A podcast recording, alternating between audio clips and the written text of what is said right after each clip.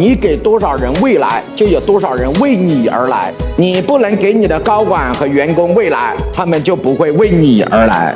什么叫未来？这叫未来。所以，老板要思考，他为什么为你而来呢？他是为他的梦想、为他的事业、为他的财富，而不是为你。哎，同不同意吗？